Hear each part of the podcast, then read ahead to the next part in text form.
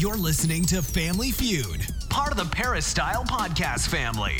They might not be brother and sister, but they sure do fight like they are. Here's your hosts, Keely Orr and Shotgun Spratling. Welcome to another episode of the Family Feud podcast. I'm your host, Keely Orr, joined by Shotgun Spratling. Shotgun, I'm looking forward to this game on Saturday. USC is going to take on number seven Oregon, a fun matchup in the Coliseum. So we'll talk about that. Talk about USC's last minute victory against Colorado. But as a reminder, you guys can subscribe to us on Apple Podcasts, Google Play, and Megaphone. You can also email us your questions or submissions to our podcast at familyfeudpod at gmail.com. Thanks to everyone who does that. We'll be answering your questions at the end of the show. And if you can't tell, I'm down with the sickness. Shotgun was sick last week. I'm Come unfortunately on, get sick. down with the sickness. Yeah, I'm, I'm I'm sick. So hopefully my voice s- kicks in for this whole pod. Yeah, we've been going through. I think it's the the back and forth, warm weather, cold weather, warm weather, cold weather. We've been doing on these road trips the last and few no games. sleep. The red eyes out of the locations also don't do us any favors. Yeah, I did not sleep after the Colorado game before we got on the plane. so- Or the Notre Dame game. So also true. Yes, it's been a rough couple of weeks. But nonetheless that's not too much different than my normal sleep schedule. true. But we're here. We're ready to pod. We're very excited. Spirit- Spirits are high. I don't know. Let's start off with stock up. Who you got? I mean, how do you not start with Michael Pittman Jr.? I mean, Yep. th- this kid does everything. You know, he he's he's making. He has 100 yards receiving in the fourth quarter. You know, he puts up similar numbers to Laviska Shenault in this game. Two touchdowns in the fourth quarter. On he had seven catches on eight targets Yeah. You know, Laviska Shenault put up nine catches on 172 uh, uh, on 172 yards, but he had his on I think it was 14 targets. So you know, when USC throws the ball in Michael Pittman's direction, it's getting caught. You know, and he's doing doing something with it after the catch. He was terrific in this game, and he's also a guy that's on multiple special teams. He's doing everything he can to help this team. You know, he's obviously got to be on stock up after that big game against Colorado. without a doubt, such a clutch player, and he's the guy you turn to in those moments, those fourth quarter, last minute moments when you need a, a, a score on the line. He's the guy you look to. or even third and 10. You Yeah. know, Kedon Slovis has pressure in his face, throws it out there, trusts Michael Pittman to make a catch, and that kind of jump started that final drive that USC had. Without a doubt. Keeping along the receivers line, I had Drake London on stock up. He had a career high seven receptions for 85 yards. Uh, he went a whole four game streak uh, prior to the Arizona game where he didn't have a reception. Uh, I talked to him this week and he said the game's slowing down for him. He's finally getting uh, enough games under his belt where he fe- feels comfortable. And I'm glad to hear it just because I asked him, like, you were involved in plays that either were an interception or it, part of the game losing drive. How did you keep your mind like in the right place? And he, he said you just keep your head down, you just keep working, um, and you're seeing it pay off for him. And uh, and he he made a terrific catch on the second and twenty play against Colorado. And, and props to Kedon Slovis for putting that ball in there as well. Yeah, right after you, you know Kedon Slovis fumbles, they get backed up. Oh, this drive, you know, is going to be doomed now. No, great throw. Linebacker has his back turned to to Kedon Slovis. He throws it right beside him, and Drake London makes an adjustment there and make the catch. Middle of the field has been open for USC. They're attacking a little bit more now. And one of the things is on my stock up is five wides. The mm-hmm. first time we've actually seen them go five wides, a true five wides, no tight end, no running back. This is hey, we'll we'll motion Amon-Ra St. Brown into the backfield if we want a running back. And you know when he got the ball, he had three three carries for fifty yards. This guy's running over people too. He could easily be on stock up. He's on my stock up, so Oh. I might as well say that. Yeah. such a dynamic player. The fact that he he has great vision as a running back, and and he said that he had played running back up until his sophomore year in high school, and you can just see it. He he had some good moves out there. Yeah, I mean, he has the touchdown on the first drive where he runs through a tackle, and that's Nate Landman on the other side. Landman came into the game number three in the country in solo tackles this season, and he's a top 10 in tackles per game. You know, that's a guy they expect to make every tackle and every opportunity. So when they get one on one, they say, oh, that's a tackle. He's down. No. Amon-Ra St. Brown takes a hit, keeps on, keeps on going, and was able to weave his way through the defense. There was one sequence in the, the second quarter, I believe it is, maybe in third quarter, where he had a run a catch and then a run on three straight plays. I Wow. mean, he's he's a guy that you know is, is doing everything. You can use him in different ways. He he picks up first downs. It seems like all the time. He knows where the sticks are. He's just a such a cognizant player on the field. Dependable, reliable. Yeah, all those things. He he's one of my favorite guys to watch. He runs great routes all the time, and that's another thing with the five wide. You can move him around. You saw Michael Pittman in the slot beside Tyler Vaughns a lot of times, so you, you they were doing some different things with that. I really liked what I saw with that five wide formation. I was kind of surprised they didn't use it at all in the second half, though. You know, they ran on that opening drive a little bit, a, couple uh, later in the first half, and then they used it. Uh, I mean, a little bit later in the first quarter, and then a little bit in the second quarter. But 14 total plays. You know, Velus Jones was in there as a, as a wide receiver. It was good seeing him out there. He got a catch. You know, so they, they could have used it even more, I thought, but went with a little bit more with the Kenan Christon route in the second half. You know, using the freshman. He did a pretty good job. You know, stepping up and and making some blocks and stuff in the backfield. Obviously, catching the touchdown pass as well. Could you say a mini stock up to your five wide is Velus Jones getting the opportunity there as that fifth wide receiver? Definitely, I think so, and and that's one of the things when you have some injuries like they do to the running back position, then you start getting a little bit more creative. And I like the creativity that they had on offense.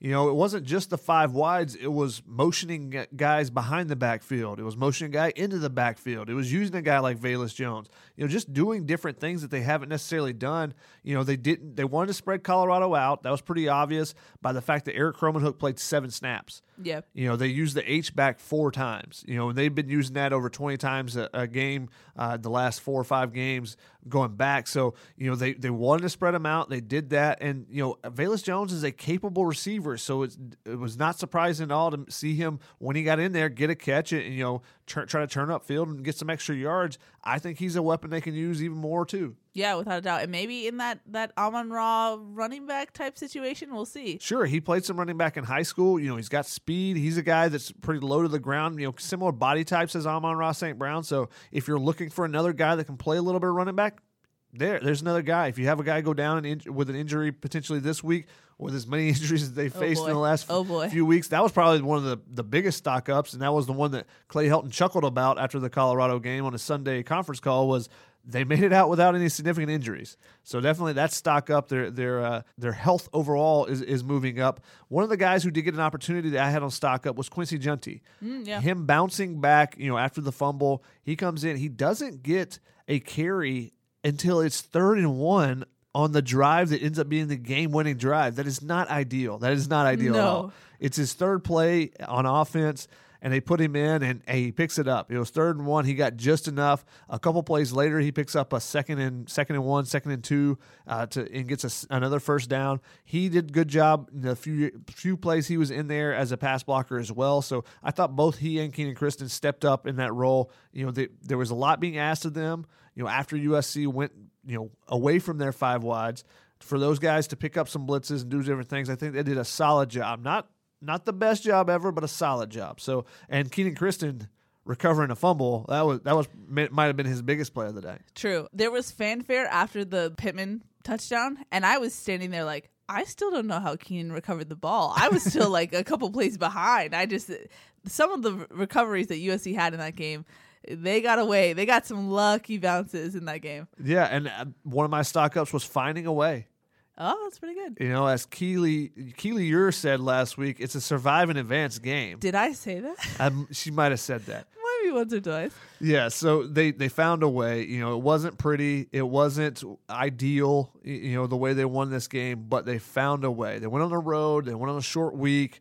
They were able to to play in the cold, and they got a win, and that's the biggest thing. They they Yeah. got the W. that's the crazy part about the Colorado game of- of the trajectory of this team because I was standing there in the couple minutes. I think I turned to you. Maybe this is a hurt on the sideline. I was like, I hate this, and you're like, why? And I was like, because instant analysis can go two very separate ways with how this game ends. Because if if USC loses, they're probably out of the Pac-12 South race.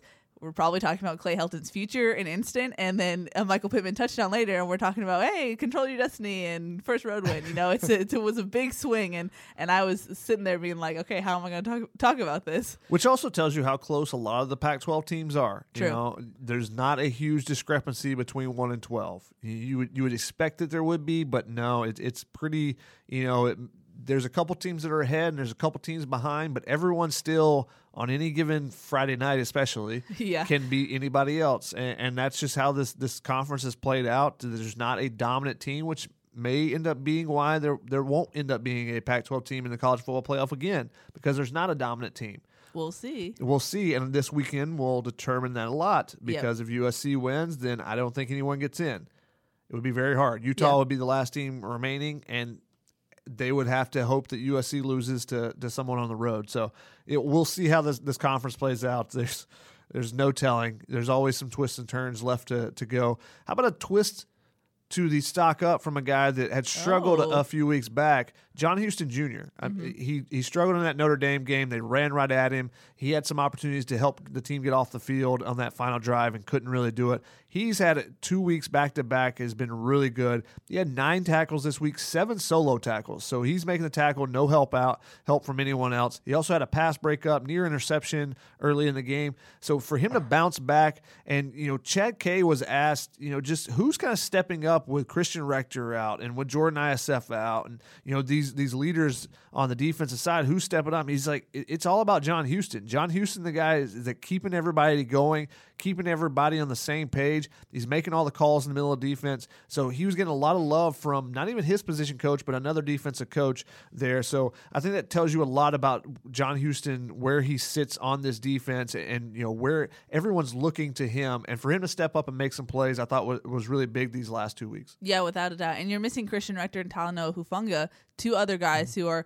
communicators, leaders on that defense. So he really had to step up, and it looks like he did. And talking about Talanoa Hufanga, my last stock up is actually uh, another safety, Britton Allen. The freshman gets thrown in the mix in the fourth quarter. Isaiah pull him out and not have a great game. Yeah. And Greg Burns told me he wanted to pull Isaiah out. He said, I've been trying to get Britton in. I've been trying to get him in. Didn't have the right situation. He says at the beginning of the fourth quarter, they had an opportunity and he put Britton Allen in. He wanted to he wanted to go over a couple plays with Isaiah out and his angles after the the backup quarterback had run for a big gain. Isaiah had missed the, the tackle there. He said, I wanted to talk with him and go over some things. Well, Britton Allen was playing well, so he said, "Stay in, stay in, stay in." So for the next two and a half drives, basically, he stays in the entire time, and then Isaiah Pola-Mao comes back in kind of the crunch time situation, the two minute area, and, and comes back in, and he plays pretty well then too. But I thought Britton Allen being ready for your your opportunity, you when you're going and a guy doesn't get injured, you're not expecting to go in as a true freshman, but he's a guy that's just slowly worked his way up. He's been on special teams and stuff. Another guy in that secondary that just is ready when his number's called. How many times we said that with Greg Burns' group? I mean, it's So just been many times. impressive how well they've done with injuries and different things, and just guys being ready and, coming in and fulfilling, doing their duties, not trying to do too much, just being ready to go. I know we talk about it a lot, but we had circled that secondary as a big uh, question mark going into the season. We thought it was going to be a liability, and they've st- stood the test uh, with a ton of injuries, a ton of rotation. They're still uh, holding up at that position. But you mentioned Isaiah Pola-Mao just going into Stockdown, uh, transitioning there. I had Isaiah Pola-Mao on Stockdown just because, you know, Britton Allen did come in for him, and Isaiah had some trouble. There were some plays where it was his responsibility to make the tackle, to make that read, and he just didn't do it. So, in that sense, it's Stockdown for him, but he's been consistent this season. He's been the one healthy guy back there. So, uh, it's a mixed bag for him. Yeah, he's been the constant in the back of that defense, you know, just because of how many injuries are around him. I since you talked about it, I got tackling on Stockdown. I did as another eh, another opportunity, another team that wants to spread guys out, and you know they got some weapons. You know, Laviska Shenault is a beast. You know, K.D. Nixon is quick. You know, they're they're young running backs. I really like both of them, Alex Alex Fontenot and Jaren Mangham. You know, both of those guys. I think Mangham's going to be a star in this league as well. But USC did not tackle well. According to looking at my count, now my count may be off one or two just because of you know, depending on who's grading whether or not it's a, a missed tackle or not. But I had 21 missed tackles in this game. Wow. You know, some of them were three on one play.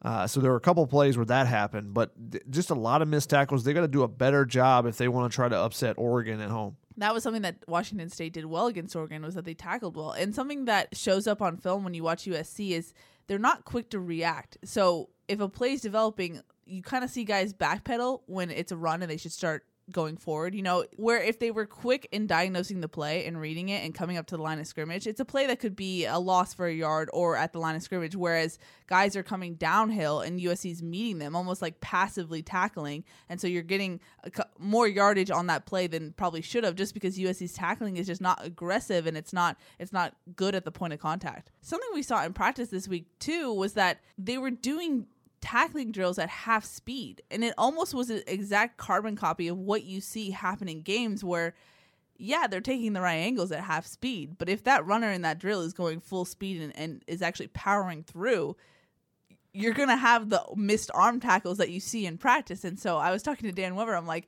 this is why you see what you see in games. They're practicing what they do. So there's ways to do things full speed without necessarily hurting your guys, but it's just they're not doing things that help them in games at full speed contact. Yeah, I, I feel like you were just channeling the conversation we had on Tuesday to Wednesday uh, because I, I, pointed out and looked over and they they're going.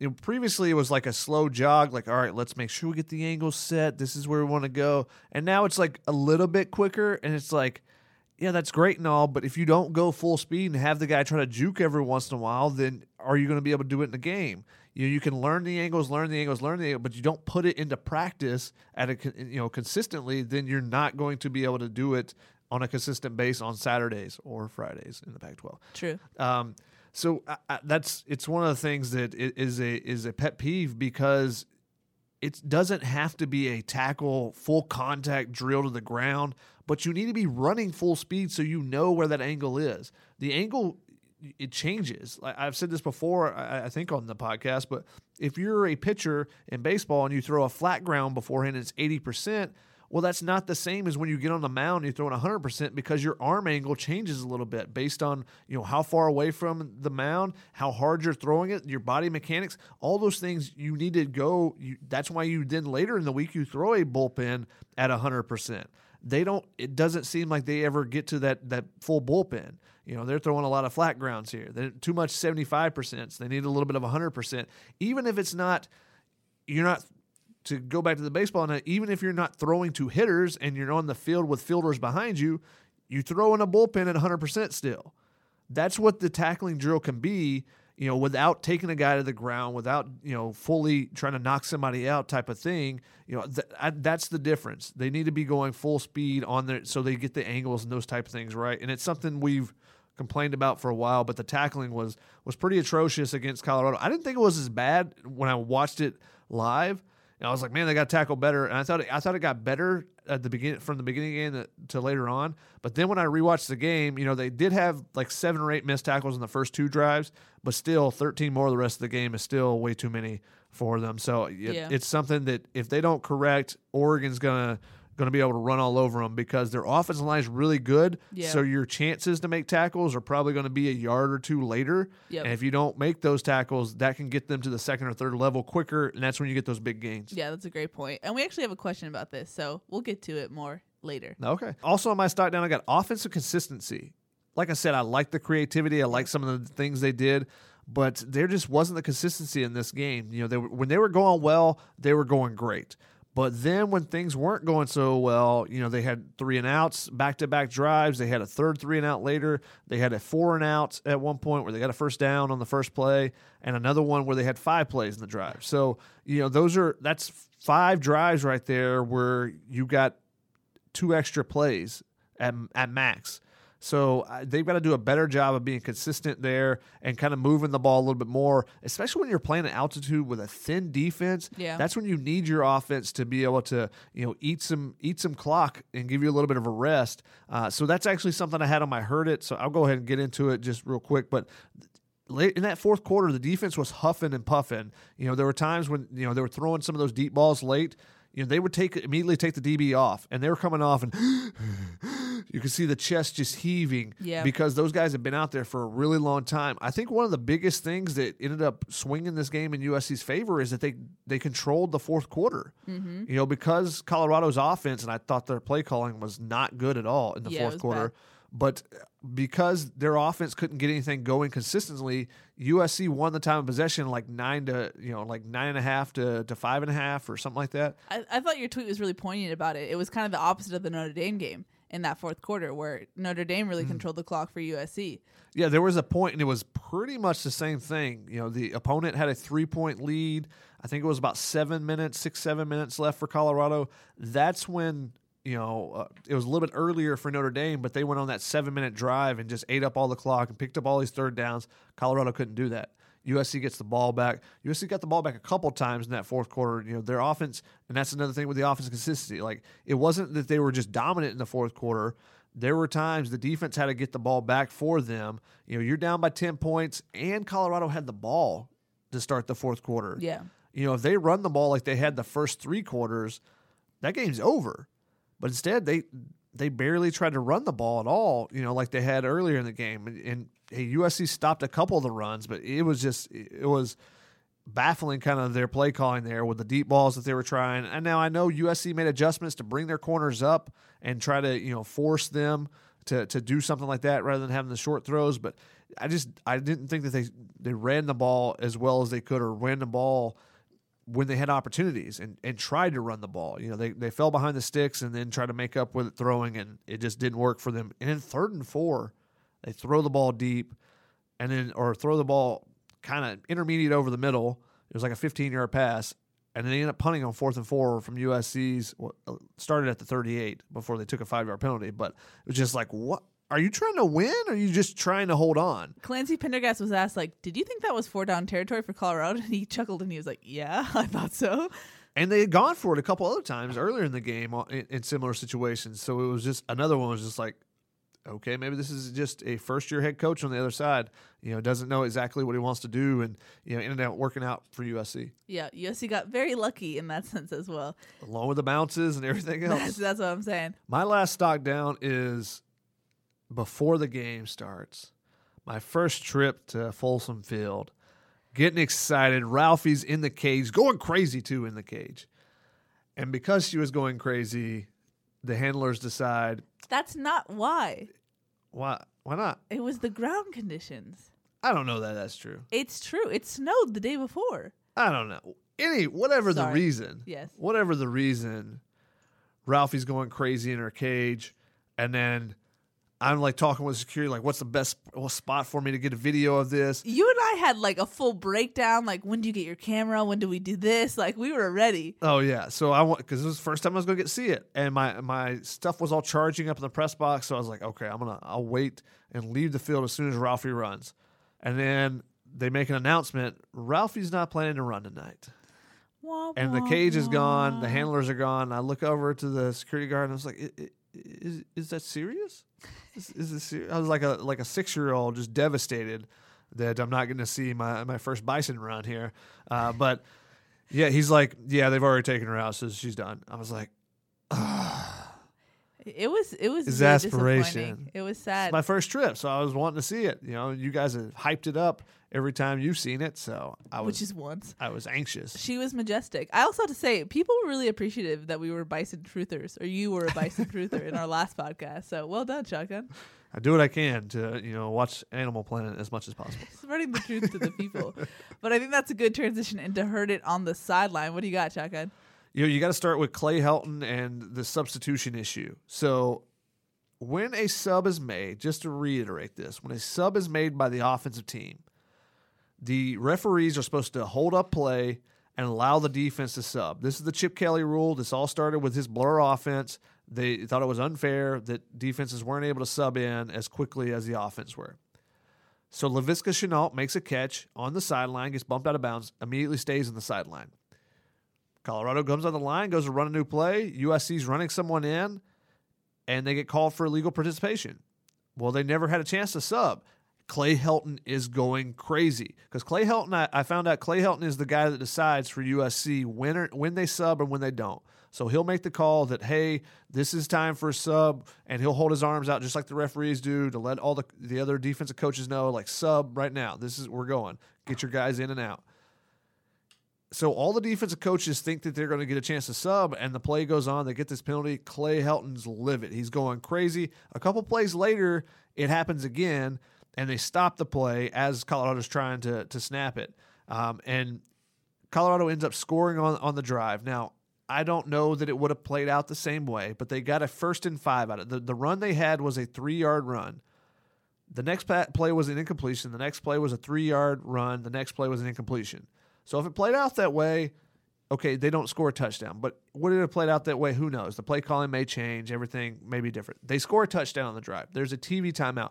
Clay Helton is going off. He is so red in the face. And uh, I think it was Taylor Taylor May said pointed out that when he takes his hat off, that's when you know he's really upset. Someone Yeah, said that. yeah, yeah. And he his hat is flying through the air in his hand as he's motioning at the referees with with with his hat's just going to his right. His left hand is pointing at the referee, like close to his face too. He's going off. And it was one of those where he'd go off, walk away, and then and then there's more, and then go off, and then he like went back and forth. I started to record it because I was like, "This is a pretty heated Clay." I was like, so I got some good photos of him kind of going off on him, and he was absolutely right in this because he was telling them. He said, "When you see the tape, you're going to see how wrong you are."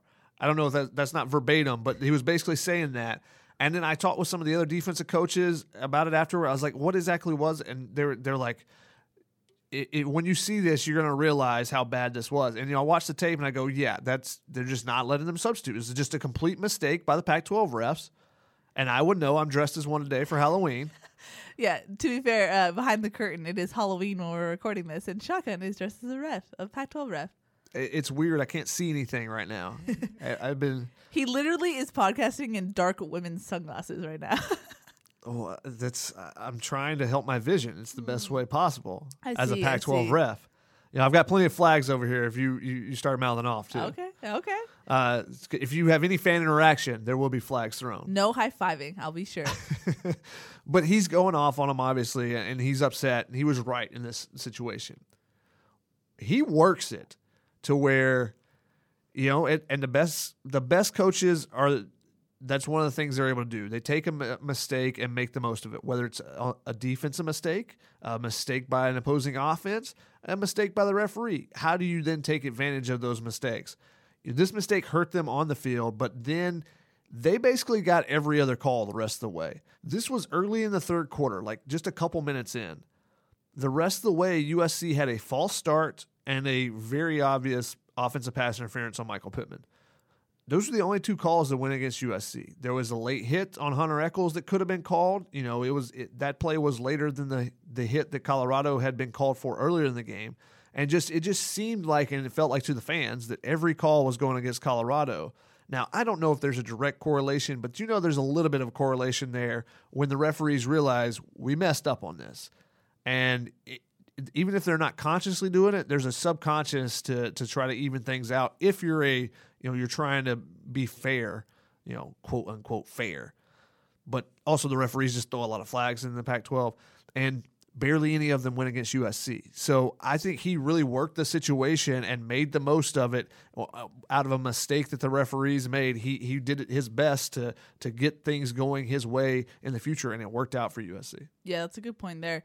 What do you make of Clay Helton being the substitution guy?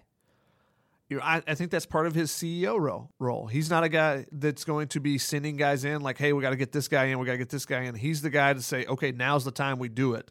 Um, so I, But, but that's what I'm asking specifically. Like, how would he know rather than maybe Chad K or Johnny Nansen will have a better beat on that? I think that they know going into the game, and you kind of, you know, if it's a six play drive, then True. hey, we're going to get our defense tackles in and out. And also this type of game, you know, with altitude and with thin, you know, thin uh, uh, depth, you're going to try to substitute a little bit more just to kind of get guys on and off and slow the tempo down. You know, you'll see guys just kind of jogging off.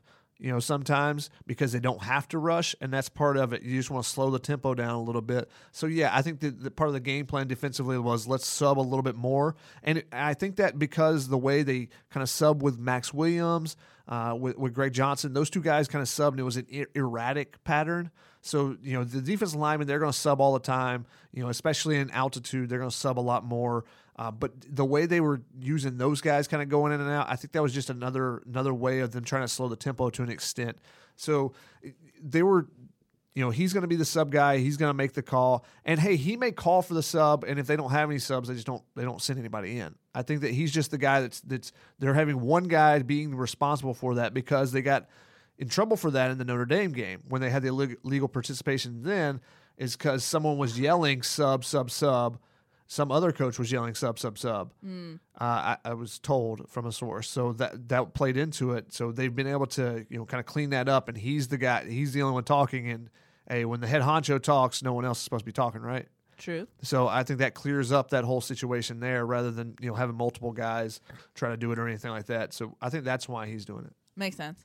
One of my heard is a combo heard it. First Okay. of all, Colorado's sideline sucks. I hate it. Uh, I'm just not a big fan of just the the dynamics of the Colorado sideline. Just because if you look at the bench, it's right up against the wall or the confines of the field. So if you're working the sidelines like you and I shotgun, if you want to go to a different side of the end zone, you have to go up and around, and you have to go through the first row of fans who are not always orderly and, in a good fashion to go through uh, the pathway. Yeah, if you're trying to go really quickly, like I, you know, uh, during a drive, I try to bounce from side to side. Yeah. uh, it- it's just it's much more difficult because people are standing in the way, people are cheering, you're like, excuse me, excuse me, get out of the way, get get the hell out the way, type of thing. Um, but but also there's not as much room on the sideline. Now you're in the end zone, so it's not it doesn't really affect you, but. You know, at USC, I believe you get to the 30 yard line. You know, is where the the bench cutoff is. They the media pin is pinned off at the 20 yard line there, so you just lose an extra 10 yards. So a lot of stuff that happens in the middle of the field Yeah. is that much more difficult to kind of capture. You know, as a photographer. So yeah, I, I agreed that the, their sideline was not that great. Yeah, so then I I made a, a bet with which side the kickoff was going to be at the start of the game, and I was wrong. and so then trying to get through a crowd of fans right at kickoff, I was like, "Excuse me, excuse me," throwing elbows, and it was it was pretty rough. But when I was kind of late to get down to the other side of the field, I noticed Drew Richmond walking out of the locker room, and it's right at kickoff. And I was like, oh, interesting. And he's someone who, coming into this game in this season, I had kind of circled this game and had my eye out for him because I had heard that he struggles with altitude.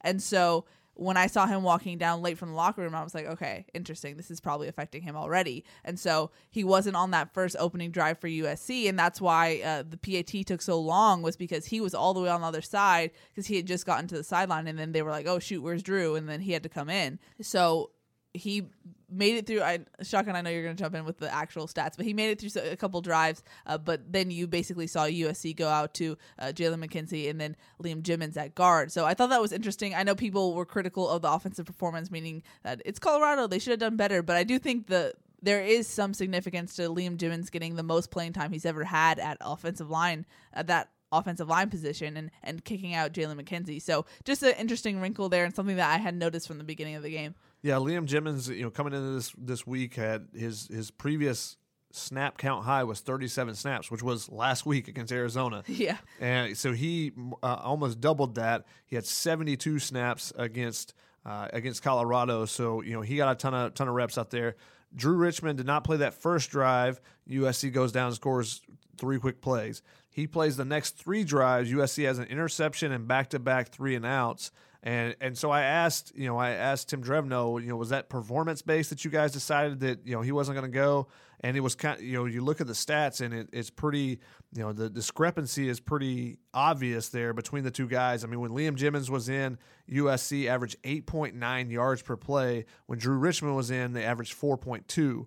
Now, granted, it's a small sample size, it was just those three drives, but you know you could see that there's a big difference. Now, I don't think you can blame Drew for that. You know, he he was dealing with sickness, he was dealing with the altitude, uh, you know, and he just wasn't able to go. He wasn't himself. Clay Helton said so. He wasn't ready at kickoff, and you know, Tim Drevno said that was basically when he found out. You know, right before the game, it's like, okay, we're going to Jimmons now. You know, and he he actually told me that he told Austin Jackson, go tell Jiminator is what he calls him. Go tell Jiminator he's in. Tell Jalen he's out at right tackle.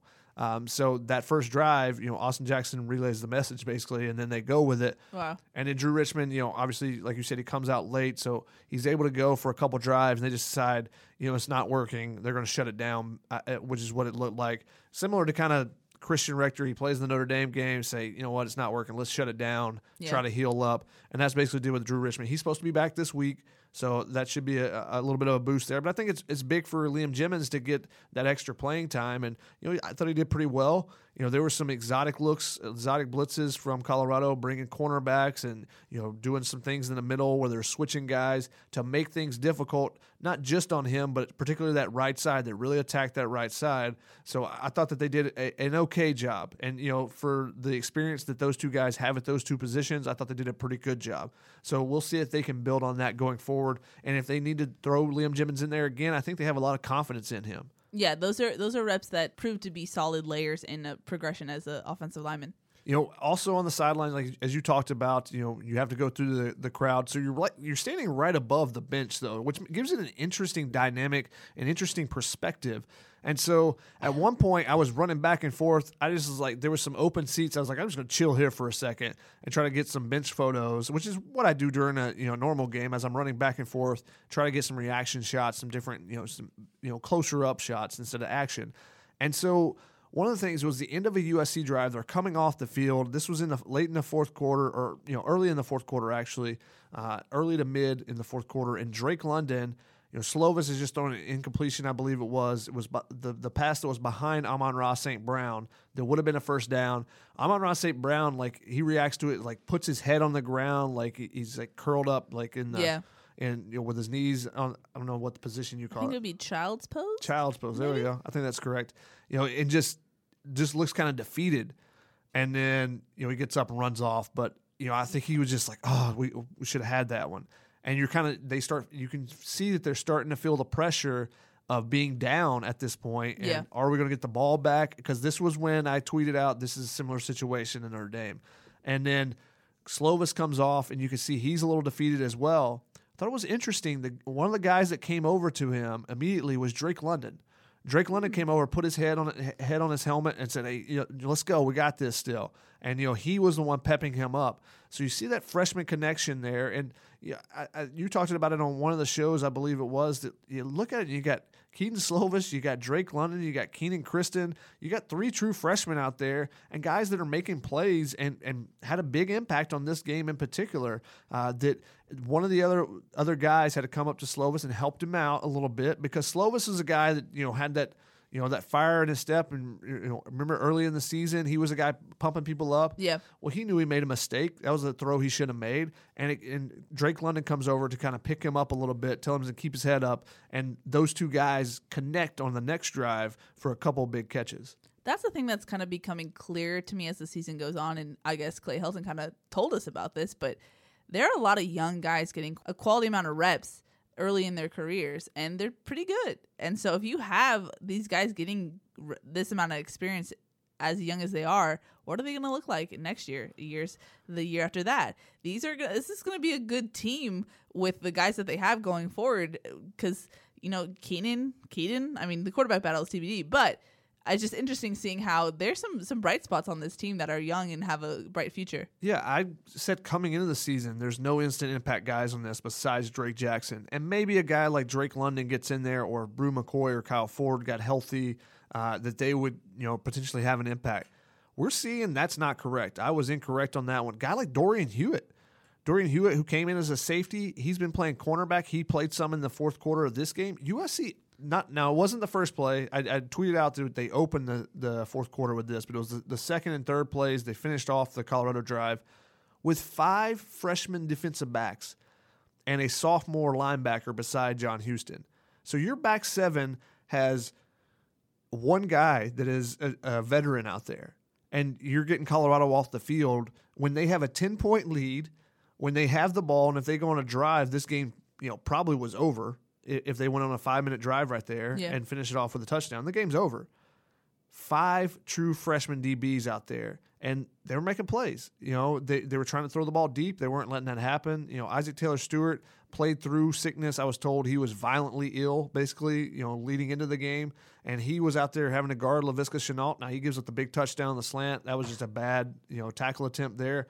But the rest of the game, he was really good and fighting through the illness that he had. Elijah Griffin, he was one of the guys huffing and puffing. It was his first game back after missing a, you know a game. So you know these guys are all competing and battling out there, and you know some of those freshmen that I didn't think would be having an impact this year are getting out there like Britton Allen, like Dorian Hewitt, and you know they're, they're making the most of their opportunities. Yeah, without a doubt. I have a mini heard it, I guess. Uh, just a props to the USC fans that showed up in Colorado. They showed up pretty strong, and they were pumping up the the sideline right before that final defensive drive, uh, the defensive stop that USC got. And maybe uh, in retrospect, Colorado probably shouldn't played Mo Bamba because apparently the defense loves that song. That was the same song that played during a timeout in the UCLA USC game. Granted, didn't work out as well for USC's defense in that game, but they got hype on the sideline. USC's fans got hype. It was like a reciprocal hype factory there. So props to the USC fans that showed up. A little hype factory. Sure. Uh, my last heard it is also props to Carrie the goat. that was my last one too.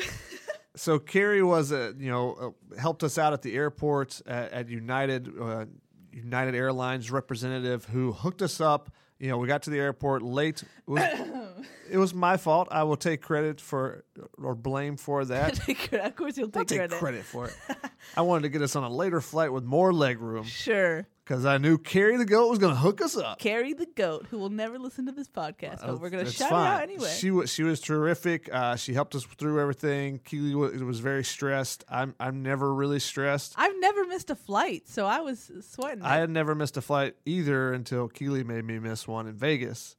Oops, for this podcast, by the way. Yeah, so- because of this podcast, and also the airport being very loud and us trying to to record this podcast in between intercom announcements there. But anyway, so we missed our flight, but we were able to get on another one because of Carrie. She hooked us up. Uh, didn't didn't charge us any extra fees. Yeah, she she did the flat tire rule, which I didn't know was a thing. Yeah. Apparently, if you miss your flight in a couple minutes, you can be like, "Eh, we'll give you the the next one for free." and then the seats we got, we had extra leg room, so It was beautiful. Keely calmed down by the time we got to Boulder. Excuse me, I was calm. I was just a little frustrated with you, sir, but nonetheless, we were there. We made it, and how could I forget shotgun? The snow. Hello. Oh yes, Uh, I don't know how I did not write this down. This is what happens when I don't write things immediately after the game down. Yeah. As far as uh, you know, my hurt it's on the side. But yes, the it was it was very fun for me to see the unbridled joy of one Keely Ure,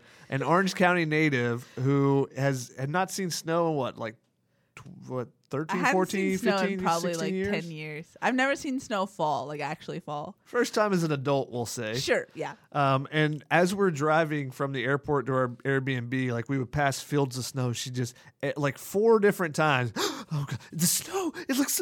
Are we gonna get to play in it? I was like, sure. And then Ryan and I, of course, doused her with snowballs It was so exciting. on the campus when we were walking around Boulder before the game. So just to make sure she got a full experience, we got to drill her with some snowballs. Plus, I was running on one hour sleep on Friday or on Thursday, and the snow just gave me the energy, all the energy I needed. I was so excited. Snow's great, guys. I mean, people are people are kind of mean too. They were like, "Kilo, live in it, and you won't like it." I'm like, "Can I just enjoy it, please? if Thank you, you." if you lived in Alaska, if you were Brandon Pili and you came to LA and you're like the beach is amazing here, yeah, you're allowed to, you know, when you go outside of what you're used to, it's okay for new experiences to have joy. I don't know why people are so upset about that. But also then when we got to the Airbnb, she like immediately jumps out and starts stamping the snow like, "Oh, this is how it feels." yeah, it was. It was. was just laughing so hard. It was a learning experience. it was just so exciting, so exciting. It was pretty funny. I thought it was hilarious. Moving on to the weird segment that I've adopted this season, which is Shotgun, what are your thoughts on this? That's what I'm calling it. What do you take away from this team? I mean, the, I think I said this on the live show. The only thing we really know about this team is that they have fight in them. But do we really know who they are? Do we know week in and week out this is what we're going to get from this USC team? No, I think I think that we have consistently seen fight. We haven't seen consistency in their play. I, I Yeah. think that's you know, and that's that's an improvement from last year. You know, there wasn't consistently fight. I think this team really likes each other.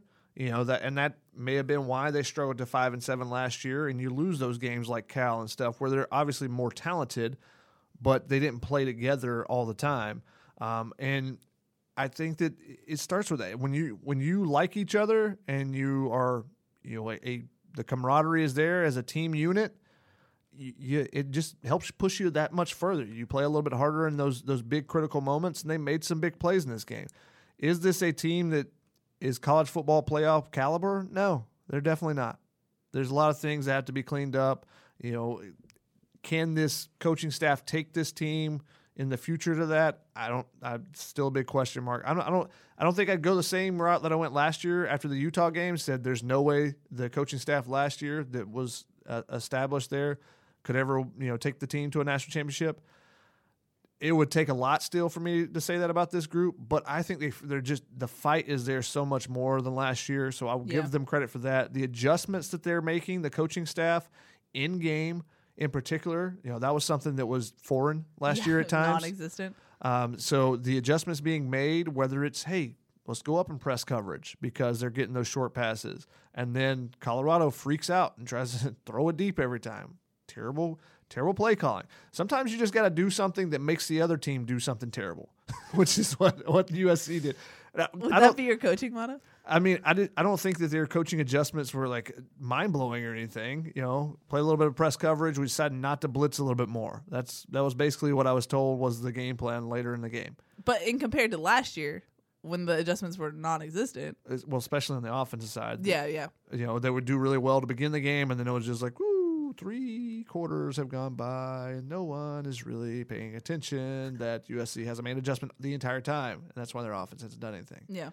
Um, so Graham Harrell's making a lot of adjustments as the game goes, um, and they're doing some. You know, you're seeing a little bit more of the offense each week. It seems like there's some more creative things each week, and part of that is probably the injuries. So there's positives in to take from the team, but again, they're still not living up quite to the expectations of the talent they have on the roster. Yeah, I completely agree. But in that sense, I know you hate predictions. How do you think the rest of this third of the season is going to go? It's hard to say because you looked at that first six games and you said, "Oh, this is this is murderer's row," and then the next six, games should be easy, er, definitely easier. But now you got Oregon coming in and, a top ten team, which we didn't necessarily. I didn't necessarily think that was going to be the case coming in. I thought they would be a fifteen to twenty team, um, and I'm not convinced that they're as great as you know their their record is right now.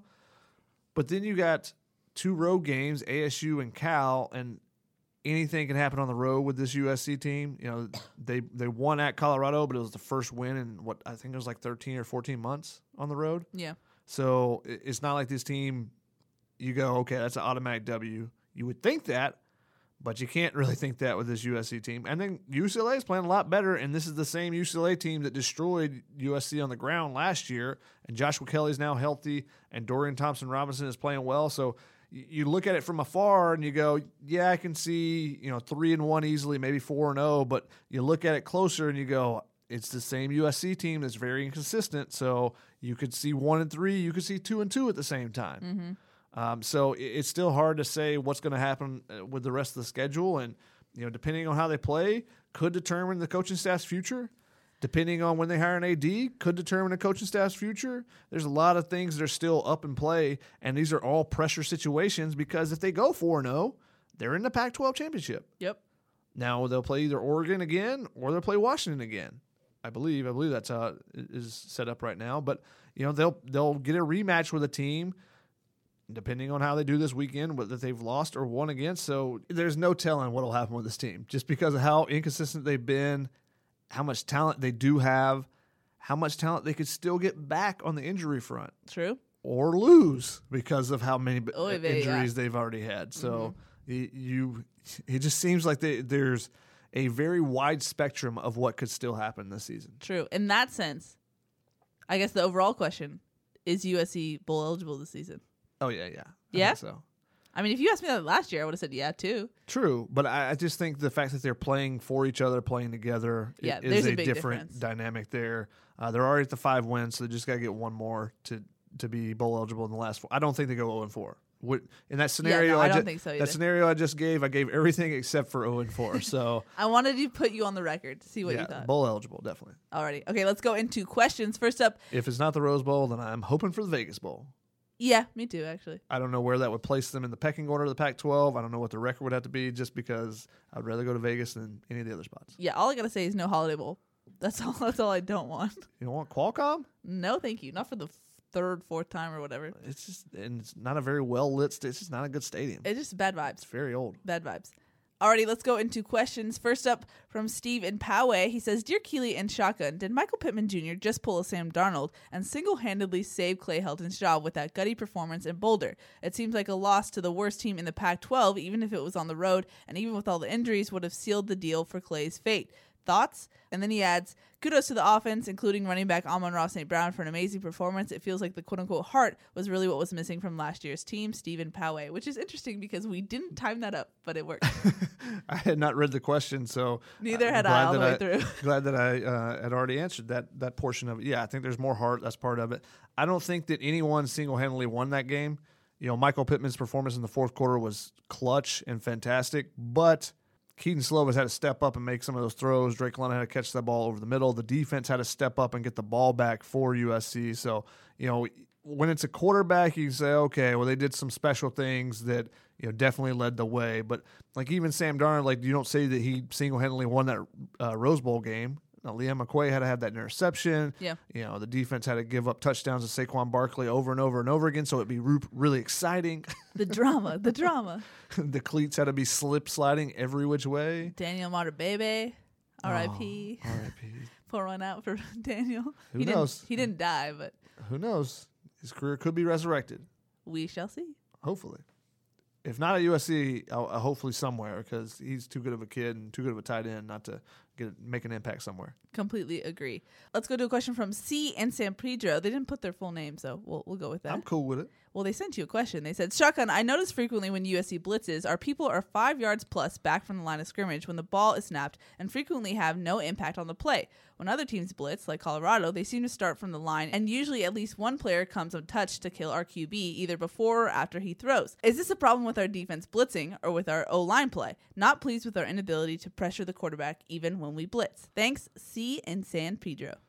Now the thing is, this is kind of factually incorrect because you look at when Colorado was having their most success, they're bringing corner blitzes.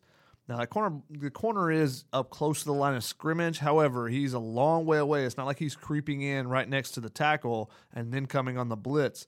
You know, they were also bringing linebackers on these plays. They're always, often bringing a linebacker or a defensive end and taking them upfield to try to widen out the, the offensive lineman or, or the, the tackle or a running back that was coming over to pick them up and opening up a gap for the, the cornerback to come in. So it was kind of a, you know, a, a different levels of blitzing. So one guy comes early and the other guy comes at, to, through the hole that is created by it. USC does a little bit of both. You know, when USC is doing double A gap blitzes, when you see John Houston and Palier and Naitiote when he's healthy, when both those guys are running up the middle, you, you saw it a lot last year with Cam Smith and John Houston. Uh, not as much this season, but yeah, those guys are right there on the ball. As soon as it snapped, they're running through the middle. You know, it just depends on what you're trying to do. Some blitzes are based on getting there immediately, and then some blitzes are based on when there's a hole created by the the initial pass rush is when you run through it. So that's why it's the same thing with a stunt uh, on a defensive line. You know, sometimes you'll have a, a defensive end wrap around both the defensive tackles and then go. You know, is it you know is he waiting? No, he, he's just he's going on a delay to an extent to make sure the hole opens up. So it's just kind of the design of different blitzes. Now USC a lot of times this season has you know gone immediately actually with with some of their safeties and stuff. You look at the Arizona game, you know. Isaiah Pola-Mao was coming off the backside. As soon as the ball is snapped, he's coming right off the, the backside to hit the quarterback but he doesn't want to give it away immediately. So in that situation, he's waiting until the ball is snapped and the quarterback's turning his head, and then that's why he was able to get those blindside blocks. So it just depends on what you're trying to accomplish with the blitz. The blitzes they were bringing Colorado, they were bringing them from the quarterback's front side. So it was a lot of times when USC was on the right hash, they were bringing the, the cornerback from the short side and bringing it right in the face of Kedon Slovis to try to hurry him up and make the decision or to hit him right in his face and, you know try to create a turnover that way. So they did some different things. They did some crossfire blitzes where their linebackers you know would switch sides as they were you know rushing forward. Those are ones where they're five you know yards off the line of scrimmage and they're just waiting to see the offensive linemen who they start blocking, and then they come, uh, you know, in different directions to try to confuse everybody. Those are tough blitzes to pick up, and especially when you're a young guy like Liam Jimmons. So I don't think it's actually that USC's not blitzing the same as Colorado was. I think Colorado was actually doing some, you know, just kind of to an extent their their blitzes have different levels on them which are more NFL style blitzing you know rather than just bringing everybody immediately you know you have a guy you create a pressure and then you open open up a hole somewhere else and that's where a second guy will come through Alrighty, let's go into our final question. It's from our buddy Maybette from Ontario. She says, Hello, Keely and Shotgun. This is Maybette from Ontario. Hope you and your loved ones are safe from the California fires. I was about three miles away from the Getty. Wow, that's crazy. Yeah, driving through the to the airport and stuff. You Yeah. can smell it really. Yeah, it's it's pretty bad. Um, but thanks to all the firefighters out there. Uh, we appreciate you very much. But back to Maybette. She says, When did we stop tackling at practice? If memory serves me right, it was during the Lane Kiffin years because of the sanctions. A friend thinks we didn't tackle in practice even during the Pete Carroll era. I find that hard to believe because Coach Carroll's players stated that his practices were more difficult than actual games. Please verify. Keep feuding. Thanks for all you do and fight on. Well, the reason why I'm laughing is because we're making a call to the bullpen. We actually have a former Pete Carroll player in the studio right now, Taylor Mays. Da da da. Taylor, Yeah, quick sub, quick sub in here. Taylor, come pick me up. Hold You on, know, slap quick- me in. We're, we're tag teams. So you quick- gotta slap quick me in. upgrade over give here. Me, give me a high five, all right? I'm coming in through the ropes. Taylor, uh, what's your thought on this? Well, that's we tackled in practice. I know that for a fact, and we worked on tackling drills after practice. And I would say the tackling from our team is one of the most frustrating things. And this is a topic that I don't know how much I can talk right Go now, but this is a this is a topic that uh, has really bothered me because when I look at college football players, one of the things that I see is these guys are you know 18 19 20 21 years old they're young they're still developing in my opinion they need to practice hard. Uh, they need to tackle at practice because one of the differences is college players and nfl players nfl players n- relatively know how to tackle. They know how to practice. They know kind of the formula for being successful. College players don't. They're a lot more i think i've said this before they're a lot more uh, impressionable. They're younger. They kind of need to be showed how to work. And it's the same to me with tackling. They have to do it repetitively so they kind of learn how to do it. Because if you don't tackle it is extremely hard to go into the game at full speed and then try to put your body on somebody. It's almost impossible to do. And treating these college teams, especially our team, as if it were an NFL team and having that same kind of uh, mentality in terms of trying to save your players, I think is the wrong thing to do. I would rather have our players be beat up going into the game and know how to tackle than have them quote unquote be fresh and not being able to tackle because that you're not you're not helping the football team. But- And that's that's something that's really bothered me. And I think it really shows up with our team our guys just missing a ton of tackles and a lot of uh, well i'm going to say this on my pregame show later but um a lot of our guys get in the right position but then they miss a tackle and uh, and we talked about this earlier. How much of that is just not going full speed? You don't. The angles are just they don't correlate. yeah because if you're going 80% like it just it if you're going 80% in practice like one of the things in practice that you try to do is run full speed and then get in position and kind of over exaggerate the things that you're going to do so that when you get into a game you, you're able to just carry over what you do in the practice into a game but if you do it at 80% or 75% the running back in the game is running full speed so it just it it it does not transfer over. That the guy just runs right past you. You take terrible angles, and um, I think that's what's showing up for us. But I know for a fact that we tackled and we worked a lot of tackling drills after practice because it was just so important to be able to tackle. If you don't have a defense that can tackle, you don't have a defense. I mean, that's literally the most important thing of a defense is being able to tackle. I can't think of anything else more important.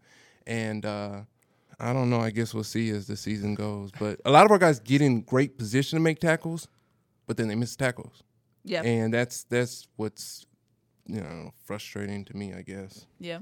So going back to the question a, a little bit is yes, during the Lane Kiffin years, because of the sanctions, that's when the changes to practices started happening, and they kind of pulled back the- Yeah. on the reins and a lot of things because of you know limited when they would have some injuries, then they felt even more limited, but because of the Yeah. the number of injuries they had. So to answer your question, Maybeth, yeah, I think it was more during the Lane Kiffin years than than Pete Carroll at all. We pulled out all the stops for you, Maybet. We got a player to answer your question. Only the best for Maybet. True. Alrighty, but that's going to wrap it up for this week's show. Shotgun, any final thoughts before we wrap it up? If USC plays to their potential, they can beat Oregon, but they have to play to their potential and be consistent throughout the game, um, and that'll be a, a big key. And also turnovers because of how good that Oregon is at creating turnovers. USC can take care of the ball. That'll help a lot too. Do you think USC gets an interception this game? I don't think Herbert's thrown an interception in the last like 360 attempts. Then yeah, I think it'll happen. He's due then. Sure, I'll give you credit then if you get that right. All right, I'll take it. Alrighty, that's going to wrap it up for this week's podcast. Thanks for sending in your questions and listening. Uh, we'll be back next week to talk about this game and preview ASU on the road. Fun stuff. Oh yeah. Alrighty, that's Shotgun. I'm Keely. We'll see y'all. Peace. Okay, picture this. It's Friday afternoon when a thought hits you. I can waste another weekend doing the same old whatever, or I can conquer it. I can hop into my all new Hyundai Santa Fe and hit the road. Any road. The steeper, the better. Because my all new Santa Fe is available with HTRAC, all wheel drive, so I can hit the trail without a worry in the world. Heck, with three rows and best in class rear cargo space, I can pack the whole family in with all our gear. We've got available dual wireless charging for our phones, so we'll never lose touch with civilization, and we won't lose touch with the primordial power of Mother Earth. So, which is it? Waste the weekend or do something a little more epic? And conquer it in the all new Hyundai Santa Fe. Visit HyundaiUSA.com or call 562-314-4603 for more details. Hyundai, there's joy in every journey.